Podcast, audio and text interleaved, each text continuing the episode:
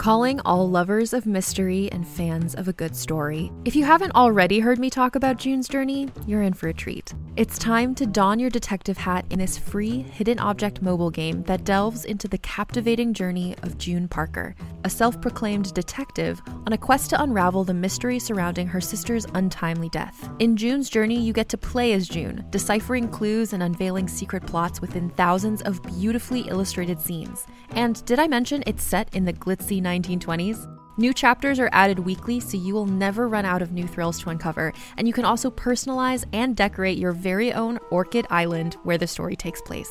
How sharp are your detective skills? Find out when you download June's Journey on your Android or iOS device, or play online via Facebook Games. Your detective journey awaits.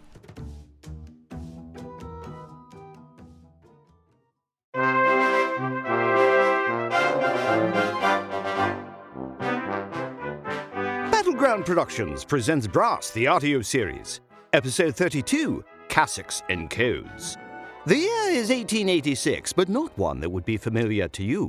While the Paris of our world does indeed have macabre catacombs that lie beneath the city, it never, to our knowledge, ever witnessed a sight so strange as Cyril Brass and Lord Whitestone, dripping wet from a near death occupancy of a well, and three men in dark robes who moments before pulled them through a wall of skulls into safety. So, thank you for the rescue. Might I ask, who are our rescuers? Apologies. Formal introductions are, of course, in order. I am Father Reynard, and this is Brother Thomas and Brother Joseph. Eh. You do not look like brothers. His hair is very red. I believe they mean brothers in a holy order. Uh, That is correct, gentlemen. We are three Jesuit priests engaged in the pursuit of academic knowledge and the promotion of God's wisdom. That sounds very noble. It does. But why were you pursuing academic knowledge and promoting God's wisdom deep in the crypts below Montmartre Cemetery? We do occasionally have other duties that take us into unconventional places and situations. How fortunate for us. I am Lord Whitestone, and this is my friend, Cyril. Just call me Cyril. Or Simon. Let's go with Simon. Now, again, thank you. But might I ask the nature of your current duties and why they involved the pistols I see you have holstered? Well, Thomas, an enemy of our enemy is most likely a friend. Very well, gentlemen. We are also apostolic nuncios, charged by His Holiness Pope Leo XIII to deliver an important message to the Archbishop of Canterbury. That is fascinating. Why are you here, however? As you may know, recent political changes in England have made travel across La Manche more challenging in recent months, particularly for Jews, Muslims, and, if not all Catholics, then certainly Catholic priests. In investigating how to best make a trip undetected by officials, we learned that Le Tomberoy, or as you know him, the Graveyard King, is deeply involved in smuggling various illicit goods to and from England. Smuggling. How is he doing that? I think I can guess. He's using coffins, isn't he? Exactement. And what he's smuggling is. drugs, liquor, stolen merchandise, and we suspect even more unsavory items between England and the continent. So that explains the grave switching that we saw earlier. Raymond, from what we have learned, he has defiled this cemetery by replacing many of the resting dead with contraband materials which are stored beneath the sod. Using a cemetery as a smuggler's warehouse. How truly macabre. Macabre indeed. Why have you gentlemen not contacted the Paris police with your findings? We shall, in due time. But for now, we intend to use his channels and smuggle ourselves over to England. And to the Archbishop. That is right. Do you know this Archbishop, Cyril Brass? Uh, S- uh, slightly. He spoke at my funeral. Sacre bleu! You are Cyril Brass? Yes, but keep it under your cassock. Hmm, is that what that is? C'est vrai. Good looking vestments. Where do you shop? The Holy Church provides our cassocks. That's convenient. Well, whoever's designing their cassocks should be commended. And perhaps hired. Very stylish. And those daggers are lovely. We must leave now. My brother is right. Gentlemen, Le Tomberoir may be sending someone down the well at any time to retrieve your bodies. Let us instead bring them to the surface. Follow me. Early the next morning, Nikola Tesla and Gwendolyn Brass are seated at a table on which is set a wooden board bedecked with a collection of spooled and coiled wires, metal clasps, and more esoteric items. Tesla finishes a final adjustment with a miniature screwdriver. We are done. Are you sure? We still require an etheric battery for confirmation, but according to my mental schematics, this is a working unit. Oh, thank goodness. Because after working on this all night, I don't think I am. Good morning. How goes it? Well, thank you, Mr. Abraham. Were you able to acquire more coffee? I was. And you seem to enjoy those latkes I brought earlier. They are wonderful. Potatoes must be eaten at least once a day to counteract the acidic nature of other foods. Uh, where's Mr. Crawford? Asleep in the mats you've got stored in the back. As soon as we're done here, that's where I'm heading. Assumed you might all be staying for a bit, so I've arranged to lease a set of rooms downstairs. Not much to look at, but serviceable. As long as there is access to potable water, a hand basin, and carbolic soap, I should be able to make do. Well, that's simple enough. And the 18 hand towels each morning? Uh, fortunately, my Aunt Mabel takes in washing. Dan, thank you. A bed sounds wonderful. But first, Mr. Tesla, can you recall the frequency that you used in your original experiments? Of course. But I believe that particular wavelength is ineffective for the sort of long range transmission required to reach your father. You're right. He's up at 1200 kilohertz. Yes, that makes sense. Still, I need you to replicate your earlier transmission frequency. 680 kilohertz, I believe, but why? I'm sorry, what are we talking about? Wireless communication, Dan, via Mr. Tesla's quite remarkable device. Oh? How's it work? It really is quite simple. We produce an oscillation of electric current, in this case alternating current, to a particular vibration of over 20,000 cycles per second, which creates a series of invisible waves.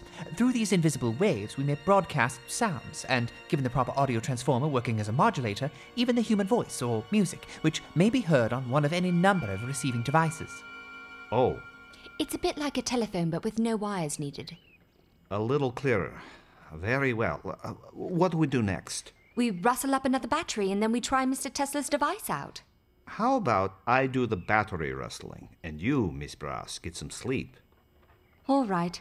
But wake me up when you found a battery. My Uncle Ernie is in the battery reconditioning business. I'll have it in an hour. Oh, Lord. Wake me up in an hour and a half. I am beat.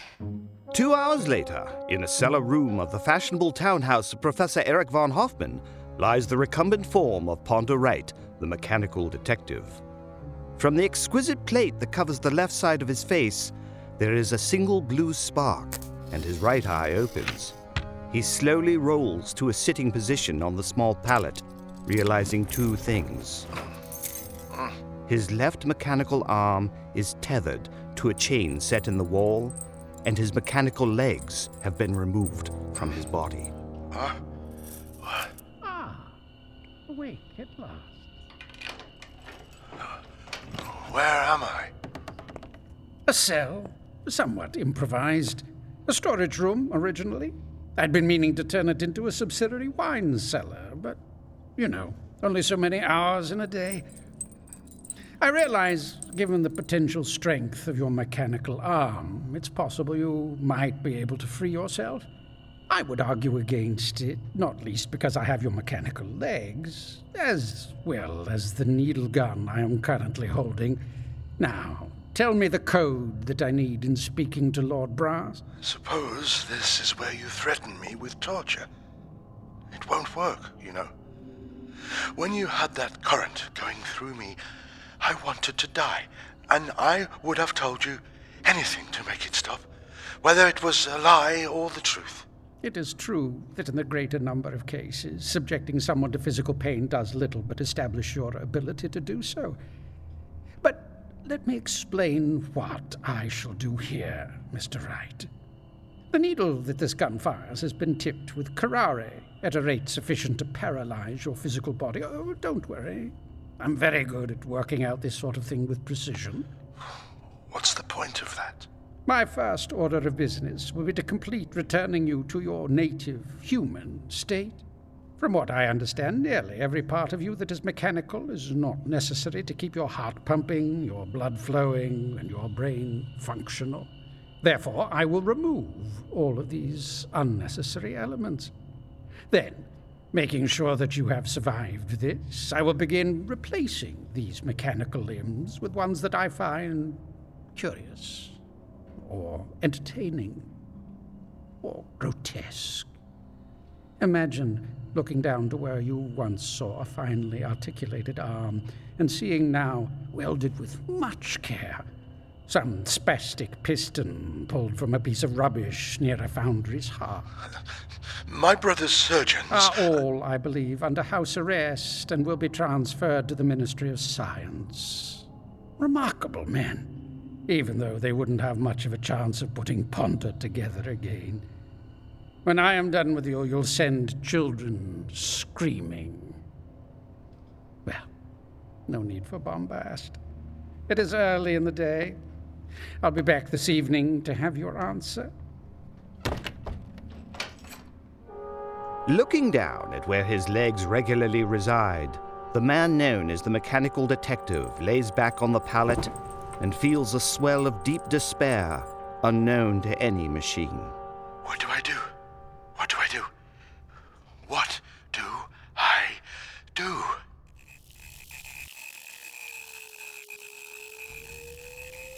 Ponder!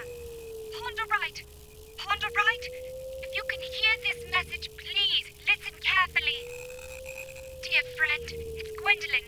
I do so hope you can hear this message. Mr. Tesla says he's you should be able to hear it. That's right. I'm with Mr. Tesla and Dan. We're all free and safe, and oh, my friend, if you're listening to this soon, we'll have you free too. Now listen carefully. I need you to give a different alphanumeric code. This one is DR7, ZT9, E12, B78, RST, L5. Again, that's DR7, ZT9. A different code? To what effect? Will the substitution not be discovered by the villainous von Hoffman and lead to further torture of our captive friend? And what is next for Gwendolyn and her companions, including the phenomenal Nikola Tesla? And how will an ecumenical mission to the Archbishop of Canterbury affect the fortunes of Cyril Brass? So many questions, so many answers to come in the continuing story of the first family of the realm, Brass.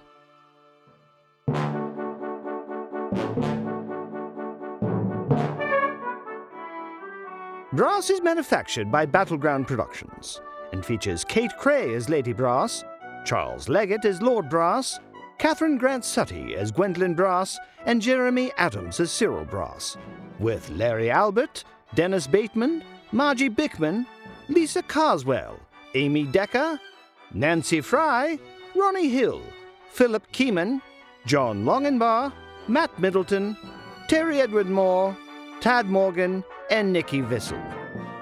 Brass was recorded at Jack Straw Studios, engineered by Joel Maddox, with sound design by Kirsty Gilmore, and music composed by Bruce Monroe.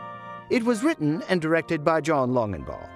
For more information on Brass, go to battlegroundproductions.org, find us on Facebook and Instagram, and to support us, fund us on Patreon and leave a review wherever you listen to your podcasts.